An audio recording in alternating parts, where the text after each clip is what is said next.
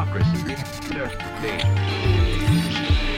Coming Five from and five. freedom. We fail, and freedom fails. Welcome to the German Marshall Fund's Out of Order podcast. I'm Laura Groenendaal, Research and Projects Associate at the German Marshall Fund, and your host this week. For this episode, we will turn to a small country located in the northwest of Europe. A country that is not only known for its tulips, stroopwafels, and canals, but also for its liberal policies, its push for economic austerity in Europe, and its traditional orientation to the US. On March 15th, 16th, and 17th, Dutch citizens will decide the direction of future Dutch policy and elect the members of the House of Representatives. A lot is at stake. Amid the COVID 19 crisis, opposition to lockdown policies has started to emerge, and this reached its peak during nationwide riots and looting in January. In addition to economic contraction and a looming economic crisis, the country also suffered from a social benefits scandal. Despite the scandal that forced Prime Minister Mark Rutte's government to step down earlier this year, Rutte's People's Party for Freedom and Democracy is leading in the polls with over 20% of the votes. The outcome of these elections will not only determine the composition of the next Dutch government, but also the role of the Netherlands in the EU and the transatlantic relationship. I am joined today by our guest speaker, Caroline de Gruyter, who is a European affairs correspondent for the leading Dutch newspaper NRC Handelsblad and a regular contributor to Carnegie Europe and Foreign Policy. Caroline was posted to Brussels twice and spent more than 20 years covering Europe. Welcome, Carolina. So, the upcoming elections in the Netherlands are characterized by some interesting trends. First of all, there's of course the COVID 19 crisis that had a significant impact. Despite the protests and unrest in January, uh, Prime Minister Mark Rutte is still profiting from a rally around the flag effect. We also see that the Dutch political landscape is highly fragmented. A record of 37 political parties take part in elections this time around. 15 parties are expected to gain seats in the House of Representatives, and the government coalition will likely be composed of three to four parties. Another new record is the number of female party leaders.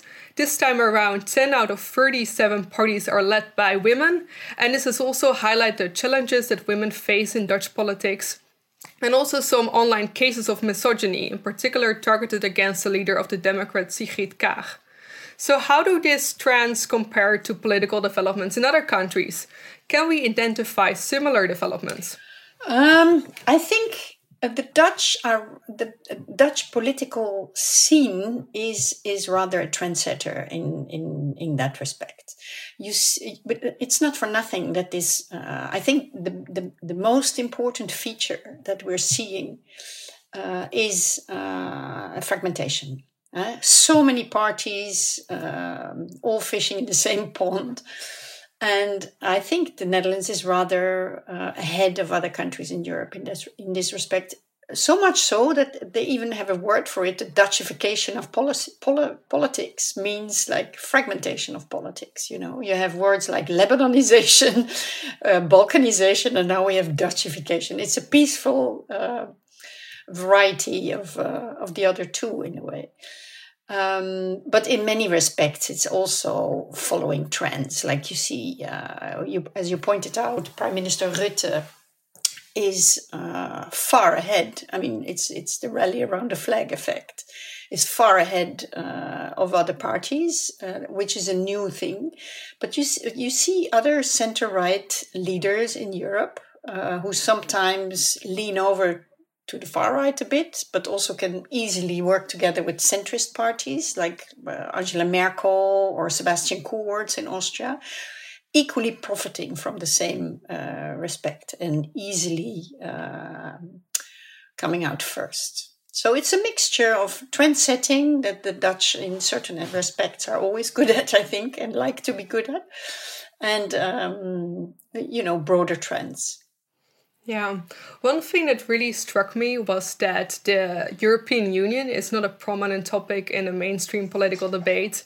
Um, looking at all the different programs of parties, um, actually, the parties can be roughly divided in four categories when it comes to the EU. So, first of all, there are, of course, the far right wing populist parties who argue for an exit. Um, the second category are parties that do not prefer an exit but want to get more EU competences back to the national level, for instance, through a treaty change.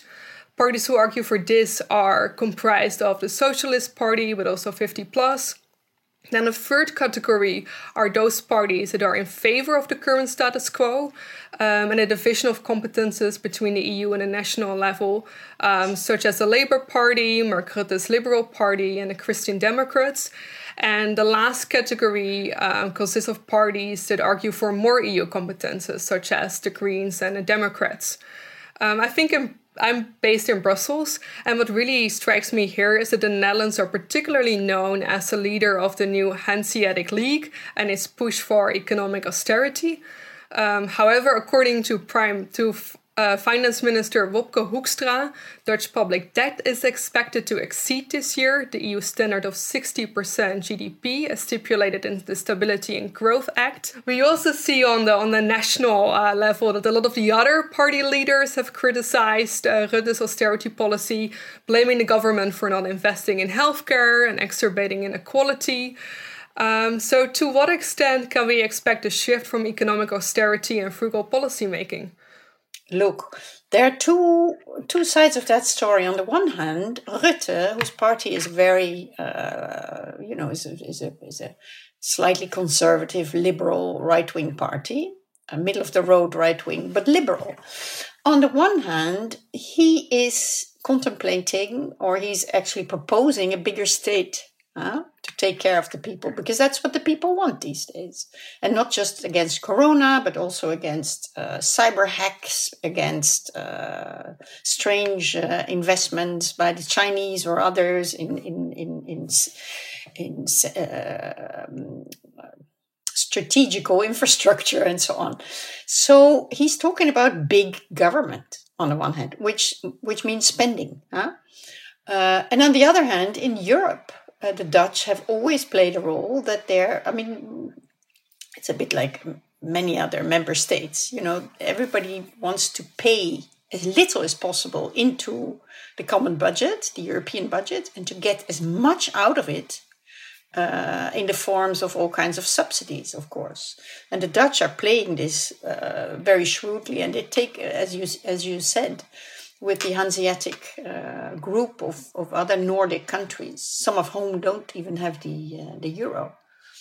Uh, he's constantly um, criticizing uh, those people in the south. Sometimes they even phrase it like that uh, for not being frugal enough and and um, uh, you know living on borrowed money and, and and things like that. So it's it's I think in the whole of Europe, everybody is is exceeding the budget because of Corona. It's an external factor, and there's very little they can do about it.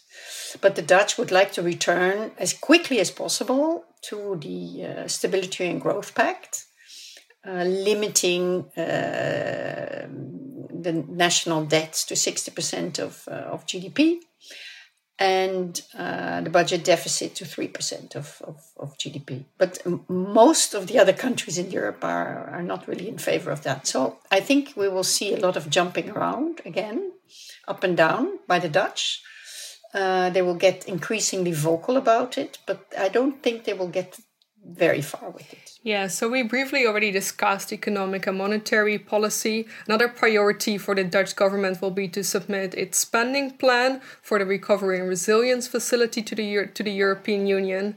Of course, the challenge is that the Dutch government will have to form a coalition before the deadline of April 30th and will have to submit a spending plan that incorporates the country specific re- recommendations issued by the European Council. What other priorities for the for EU policy making can be expected to be high on the policy agenda of the incoming government? Well, it depends a bit what kind of a government it is. Many people assume, of course, that Rutte uh, will win big, and but he might form a coalition with with the same parties that that we have now in the government. But what you can also see is other parties trying to form a coalition around him. Uh, Um, so, but if we assume uh, he's he's pulling off the same the same trick as last time again, then um, I think that what the, the, I mean the Dutch have have uh, certain priorities. They are you know the internal market is is very important for them and the development of it, um, climate, uh, that kind of thing um, is very important for them too. Um, what you see, interestingly enough, is that, uh, as you said, uh, uh, the EU is not being debated at all. This is not new, it, it, never has been debated. Um, I live in Norway, which is not an EU country, but, uh, but the prime minister here speaks about uh, the EU, you know, telling her people everything that is good for the EU is good for us. We're all Europeans and so on. And uh, I have yet to hear the Dutch prime minister uh, utter these kind of words. Anyway, um, because the Dutch always, with their heart, they're a little bit transatlantic, but they know in practice, you know, in real life, they are they are on the continent, and especially since the UK is now has left the European Union um, transatlantic, you know, Atlantis has also left the, the, the, the, continent. So they're always a little bit in a bind. And this is why it's easier for, for Dutch politicians, and always has been easier for Dutch politicians, to just pretend Europe is not there uh, as a political issue. Because people will ask difficult questions. For instance, why don't you follow the UK? You know, it takes a long time for them to explain in all kinds of grey tones that we're not like the UK, we're participating in every single EU program, and even though people sometimes are really fed up with the EU, most of them are very happy to be in the EU, you know. So it's too complicated and they, they, they leave it. But what you see is that the Dutch um, in Europe uh, have really changed their position since Brexit. Uh, and this started the day after the referendum in 2016.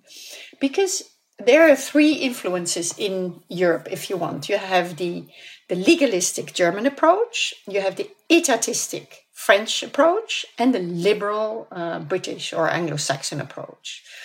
And this is why the Dutch were very happy with the UK in Europe because it gave it made this influence liberal influence stronger. And the same goes for the Danes and the Swedes who, who became members after the Brits uh, British.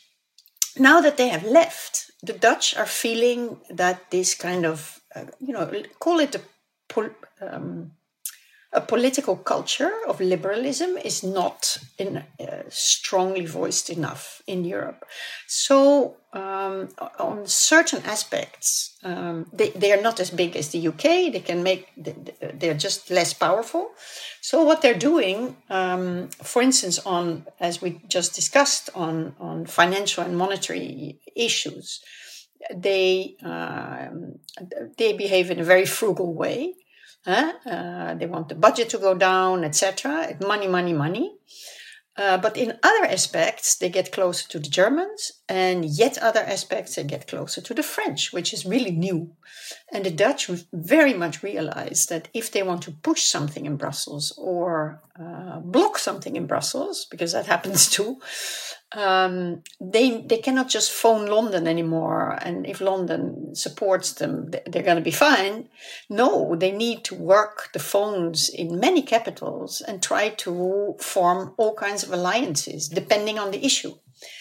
And um, so the Dutch approach, sometimes it looks like, you know, the most vocal and loud uh, approach, and also the most derided, I would say, is the one on the euro and the European budget and, and everything that comes to money, you know, yelling at the Southerners and, and, and, and we are so good and we are so frugal.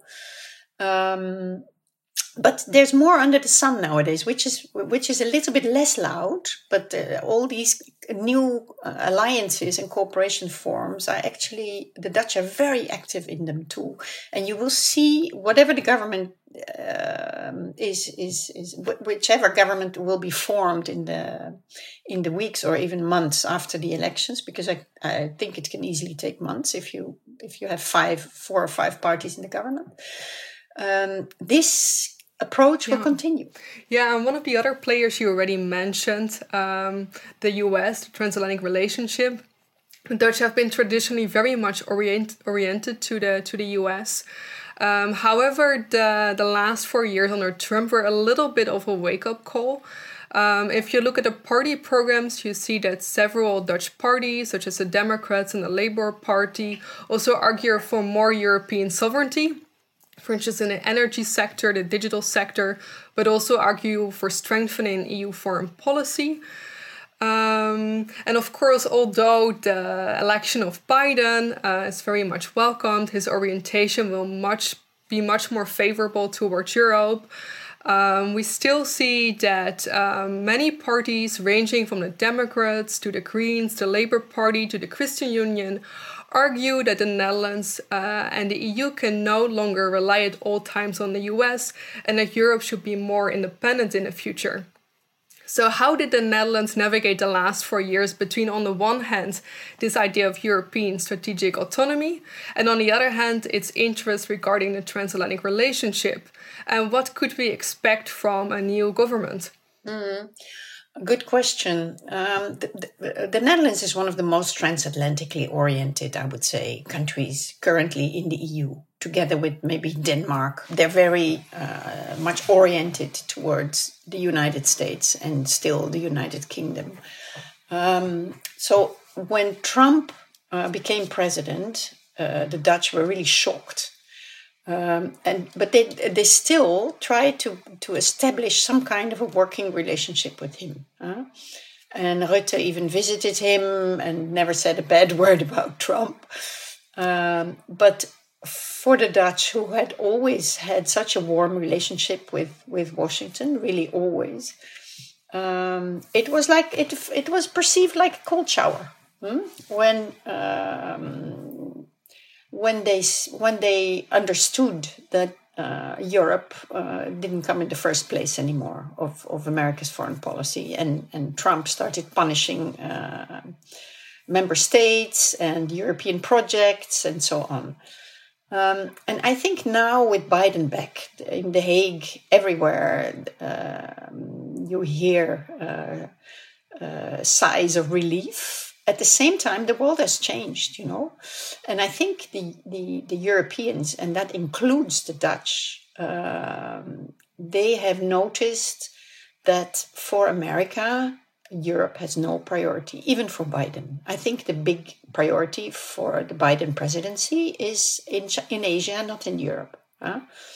Um, so they understand that, it, and at the same time, Europe is surrounded. They used to be surrounded by friends, you know, after uh, 89, 1989, in any case, when the wall came down everybody became friendly and we thought everybody would become like us and you know many countries joined the eu and so on so we all forgot to spend uh, money on, on, on, on defense and security now all these friends have turned into into um, well, it's a ring of fire, as somebody once said.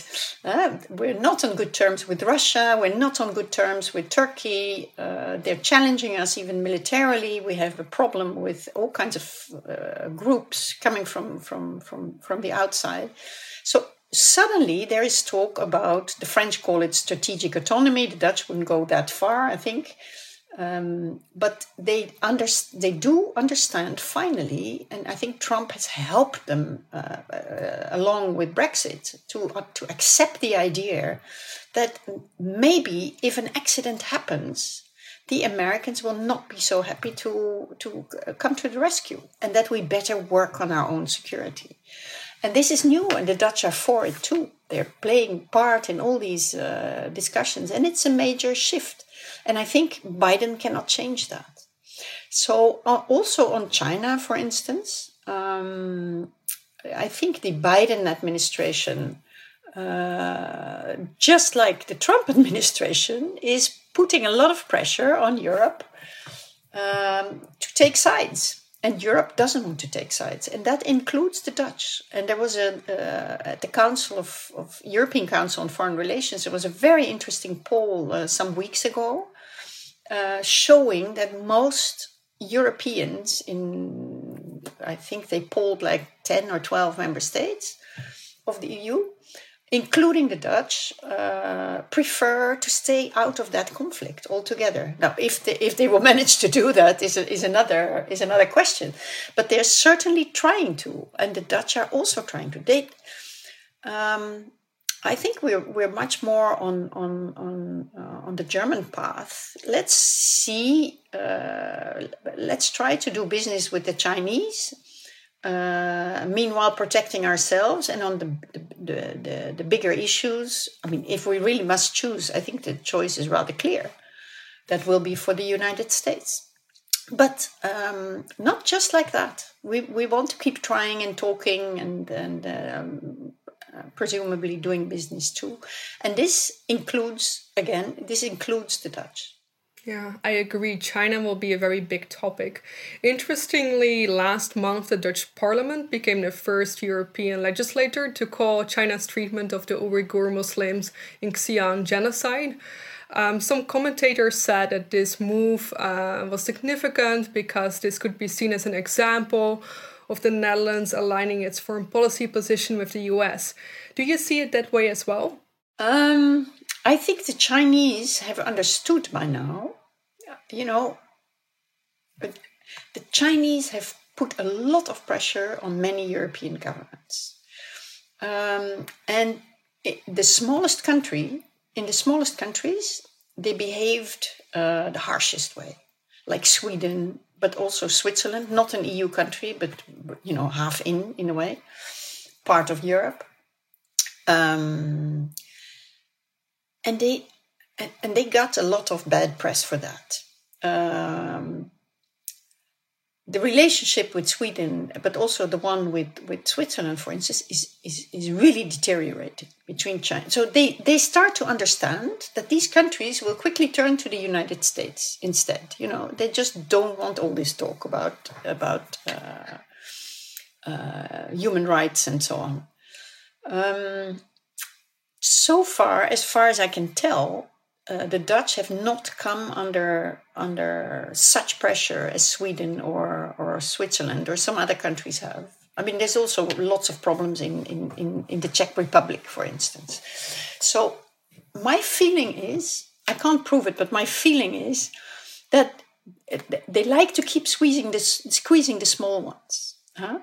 So the Dutch are a little bit spared, as are the very big ones like like Spain and France and, and Germany, of course. Um, during the corona crisis, many European countries have frankly been totally disgusted with uh, with the vaccine and, and, and face mask uh, diplomacy that the that the uh, Chinese have uh, have um, shown and conducted. Um, so I think the Chinese are going to be a little bit more careful and move will move in roundabout ways. So we don't know actually what the Dutch are going to do when the push comes to the shove, and it and it hasn't come. The push has not come to the shove yet. So it's it's hard to predict. Yeah, yeah. Another item you mentioned is of course Brexit and absent of the UK in um, in the European Union. Of course, the UK always had a special relationship with the US. Um, but now, after Brexit, the Netherlands could potentially become one of the most vocal proponents of EU US alignment, um, so to say, the gateway of the US into Europe. Do you think that will be that will be likely? I've, I don't believe so. The the the the, the Netherlands. Uh, yes, they're very transatlantic, but I don't think they're very much in for these kind of things. And they're not the UK, you know. the UK came into the EU just because uh, they wanted to profit from the market. That was the only thing they were interested in. Huh? And for the US, this was really nice um, because they had a they had a mole in the system in a way. Um, I don't think the, the, the Dutch are very willing to play that role of the mole in the system. And besides, even though sometimes, you know, when I grew up in the Netherlands, the only thing I learned about the European Union or then European Community was that it was a market and it was good for Philips and Unilever. We like to talk like that, you know. But meanwhile, we're in the euro, we're in in in, in the borderless uh, Schengen zone, we're we're just in the heart of everything. Huh? So I don't really. Um, we've seen during the Brexit negotiations that even probably the Dutch were saddest of all member states when the UK left. We were the harshest during the negotiations. The Dutch are really uh, doing everything to protect what we have.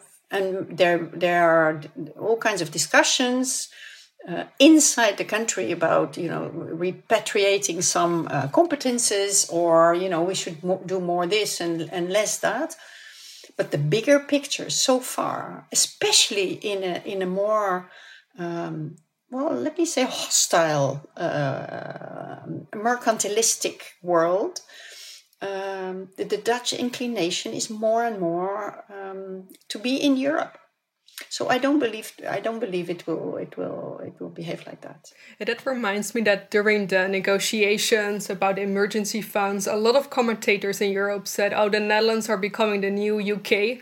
That is not the case at all. No, I don't think so. And it's only sometimes, you know, sometimes they're being very difficult. Uh, but it's only on financial and monetary issues. Many other uh, issues, they're very European. You know, they don't behave like the UK at all.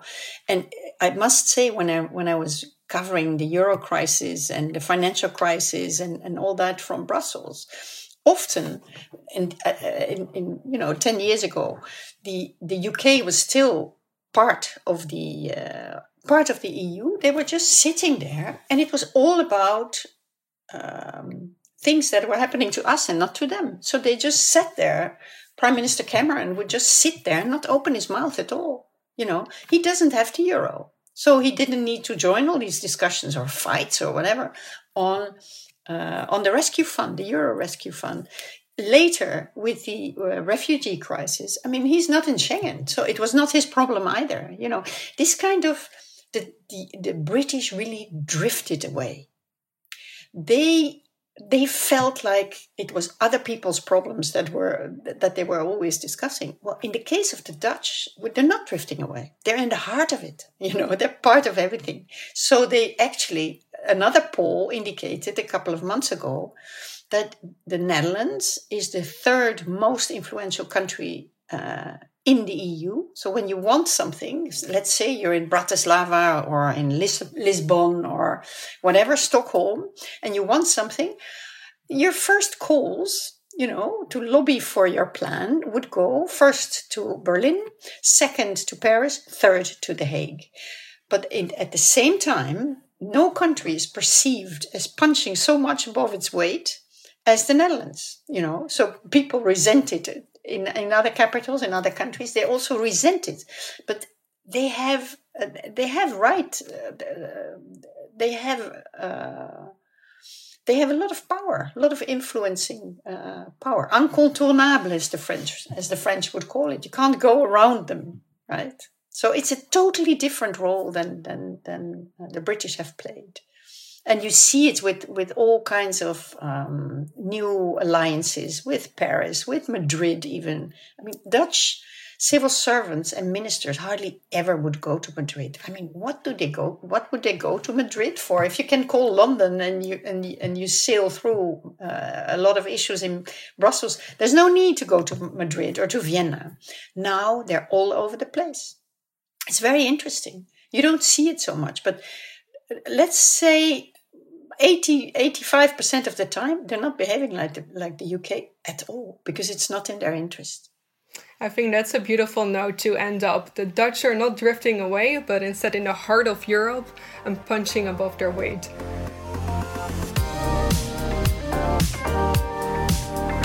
Thanks for tuning in to this episode of Out of Order, a German Marshall Fund podcast. The show is produced by Zachary Tarrant and me, Sydney Simon.